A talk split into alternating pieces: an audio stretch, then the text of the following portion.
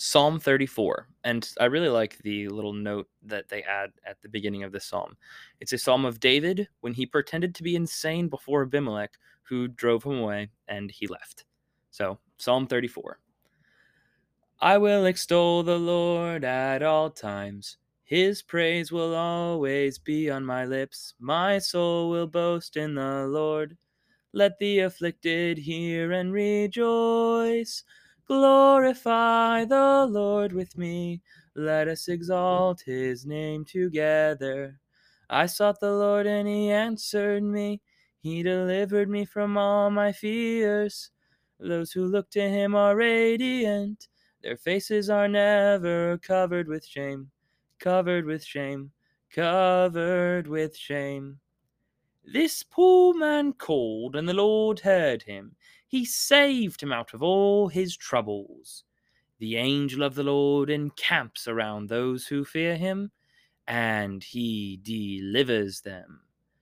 Taste, taste, taste, taste, taste, and see that the Lord is good. Blessed is the man who takes, takes, takes refuge in him.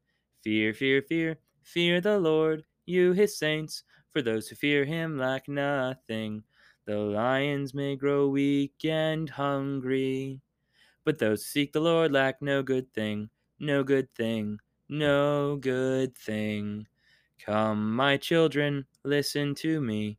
I will teach you the fear of the Lord. Whoever of you loves life and desires to see many good days, keep your tongues from evil and your lips from speaking lies.